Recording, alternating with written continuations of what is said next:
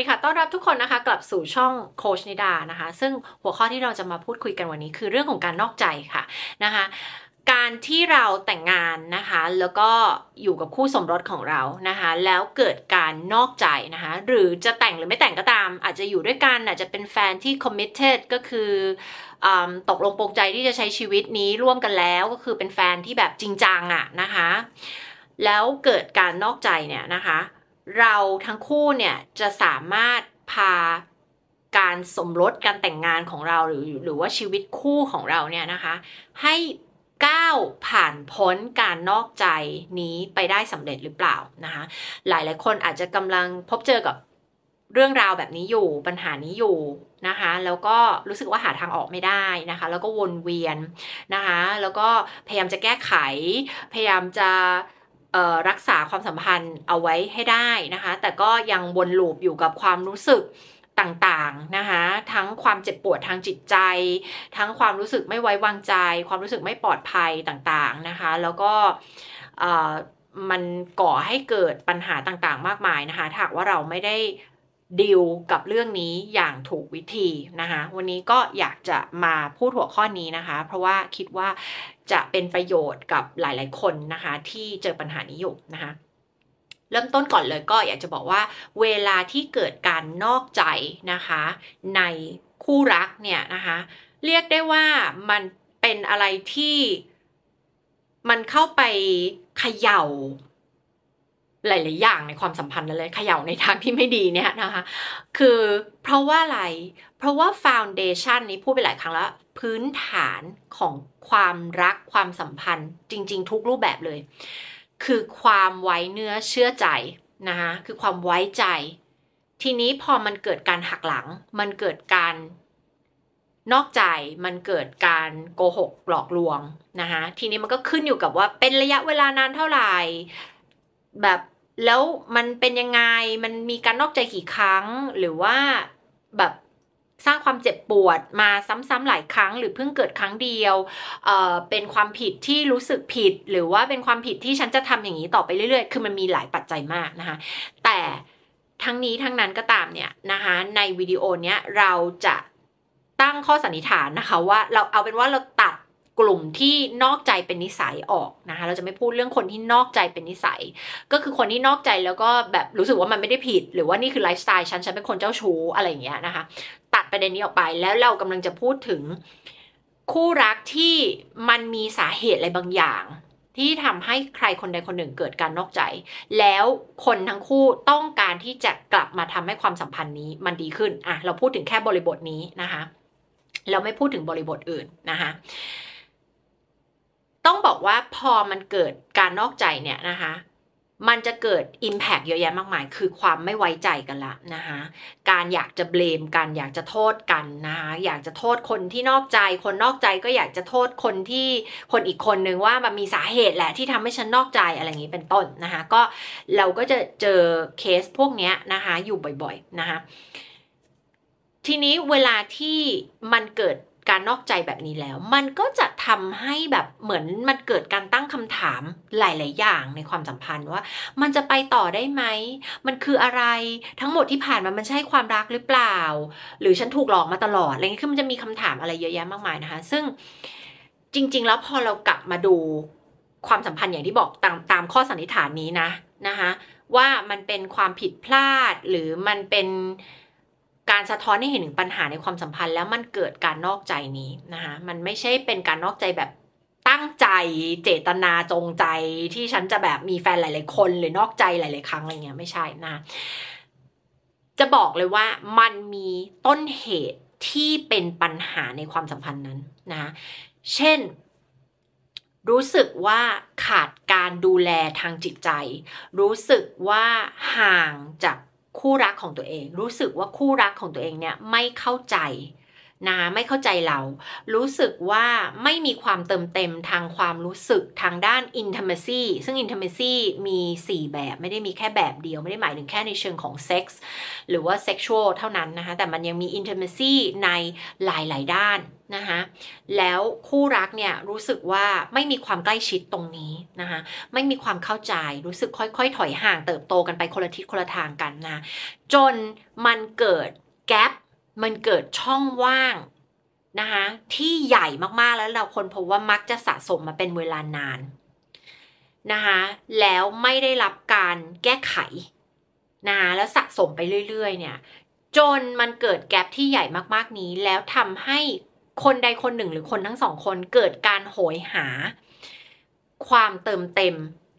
จากความรักความสัมพันธ์ที่มันไม่มีมันหายไปมันไม่มีแล้วหรือว่ามันลดน้อยลงไปมากๆเนี่ยนะคะแล้ววันหนึ่งมันมีสิ่งบางสิ่งที่เข้ามาทำให้คนหรือสองคนนี้นะคะได้รับในสิ่งที่เขาโหยหามานานนะคะมันก็จะทำให้เกิดการนอกใจได้นะคะและนี่ก็คือคำอธิบายค่ะว่าทำไมถึงเกิดเกิดการนอกใจในกรณีแบบนี้นะคะทีนี้เมื่อเกิดการนอกใจไปแล้วแล้วก็ต้องการที่จะกลับมาแก้ไขเนี่ยจุดเริ่มต้นก็คือเราต้องหาสาเหตุให้ได้ก่อนนะคะก็คือต้องหาต้นเหตุว่ามันเกิดมาจากอะไรรู้สึกขาดอะไรคนทั้งคู่มีแกปอะไรนะคะซึ่งน่าจะบอกให้เลยว่ามันจะมีแกปเสมอนะคะมันจะมีแกปเสมอเลยนะคะมันจะมีสิ่งบางสิ่งที่ขาดหายไปที่ไม่เติมเต็มหรือเป็นปัญหาที่คาราคาซังมาเป็นเวลายาวนานแล้วไม่ได้รับการแก้ไขนะคะจนสุดท้ายมนุษย์คนหนึ่งหรือสองคนเนี้ยเขาก็จะต้องไปหาทางออกนอกบ้านหรือนอกภายนอกความสัมพันธ์นี้นะคะ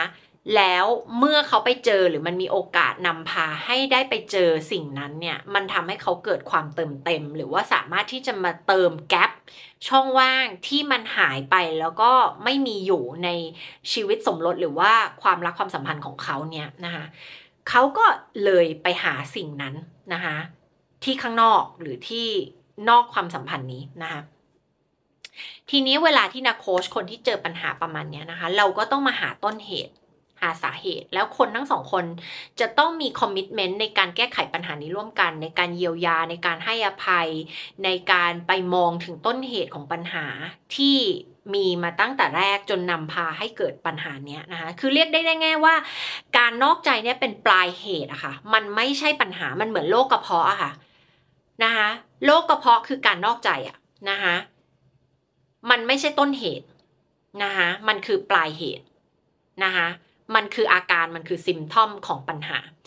ปัญหาจริงๆมันคืออย่างอื่นอย่างเช่นโรคกระเพาะคืออาการคือปลายเหตุละนะคะแต่ต้นเหตุคือการไม่ดูแลสุขภาพความเครียดที่สะสมมายาวนานนะคะการไม่ดูแลตัวเองอันนี้คือต้นเหตุอันนี้คือปัญหาที่แท้จริงซึ่งถ้าเราจะไปแก้ปัญหาเรื่องโรคกระเพาะโดยการกินยาเคลือบกระเพาะไปเรื่อยๆมันก็ไม่ได้ผลค่ะเพราะสุดท้ายแล้วถ้าคุณยังมีพฤติกรรมการเครียดการไม่ดูแลสุขภาพตัวเองมันก็จะวนกลับมาเหมือนเดิมคุณก็จะกลับมาเป็นโรคกระเพาะโรคกระเพาะวนอยู่อย่างนั้นนะคะอันนี้ก็เหมือนกันค่ะถ้าหากว่าคุณจะพยายามไปแก้ปัญหาการนอกใจโดยไม่ไปแก้ปัญหาต้นเหตุมันไม่ได้ค่ะนะคะเพราะฉะนั้นเรื่องการนอกใจเป็นเรื่องของการกลับไปแก้ปัญหาคือแกปหรือช่องว่างในความสัมพันธ์ที่มันมีมาสะสมมายาวนานนะซึ่ง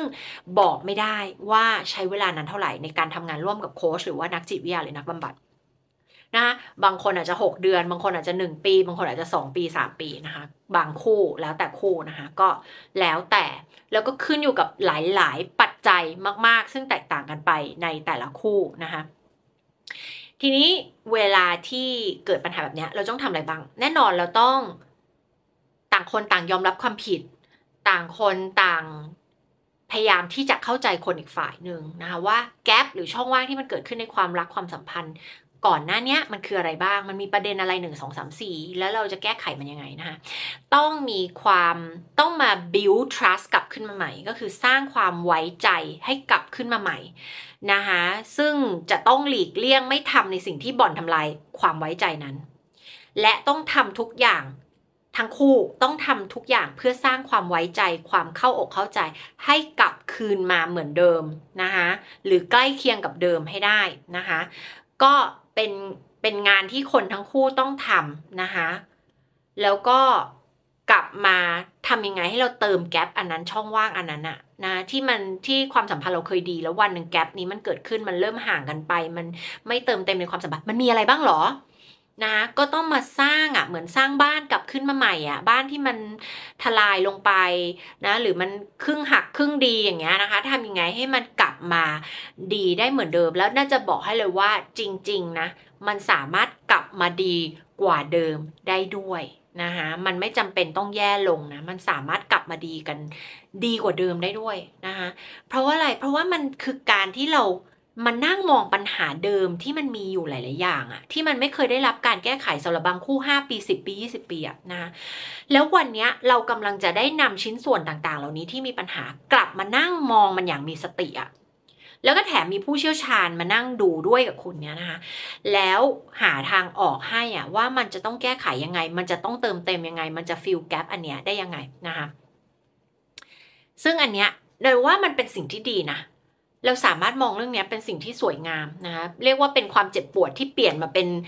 ความสวยงามและการเติบโตได้นะคะถ้าหากว่าเรารับมือมันอย่างถูกวิธีนะคะซึ่งเราจะบอกว่ามันมันท้าทายมากๆนะกับการรับมือแบบนี้นี่คือเหตุผลที่คนส่วนใหญ่ที่เจอปัญหานี้ถึงต้องมาหาผู้เชี่ยวชาญไม่ว่าจะเป็นโค้ชไม่ว่าจะเป็นนักจิตวิทยา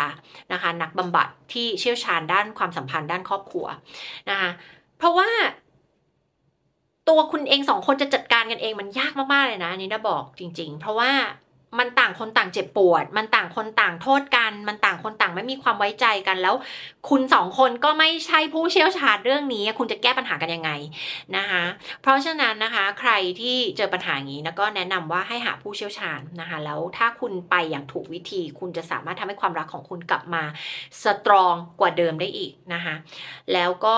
สำหรับใครที่เจอปัญหาแบบนี้อยู่นะหรือจะไม่เจอปัญหาแบบนี้ก็ตามมีปัญหาไม่มีปัญหาเตรียมแต่งงานหรือยังไม่แต่งแต่งแล้วยังไม่แต่งอยู่ด้วยกันยังไม่อยู่แนะนำให้ทุกคนนะคะมาเข้าเวิร์กช็อปที่เราจะจัดเดือนตุลาคมนี้นะคะยี่สิบแปด ยี่สิบเก้าตุลาคมนะคะชื่อ Awakened Couples Workshop ค่ะนะคะมาเป็นคู่รักที่ตื่นรู้แล้วเติบโตไปด้วยกันนะคะแล้วเดี๋ยวเราพบกันในวิดีโอต่อๆไปค่ะ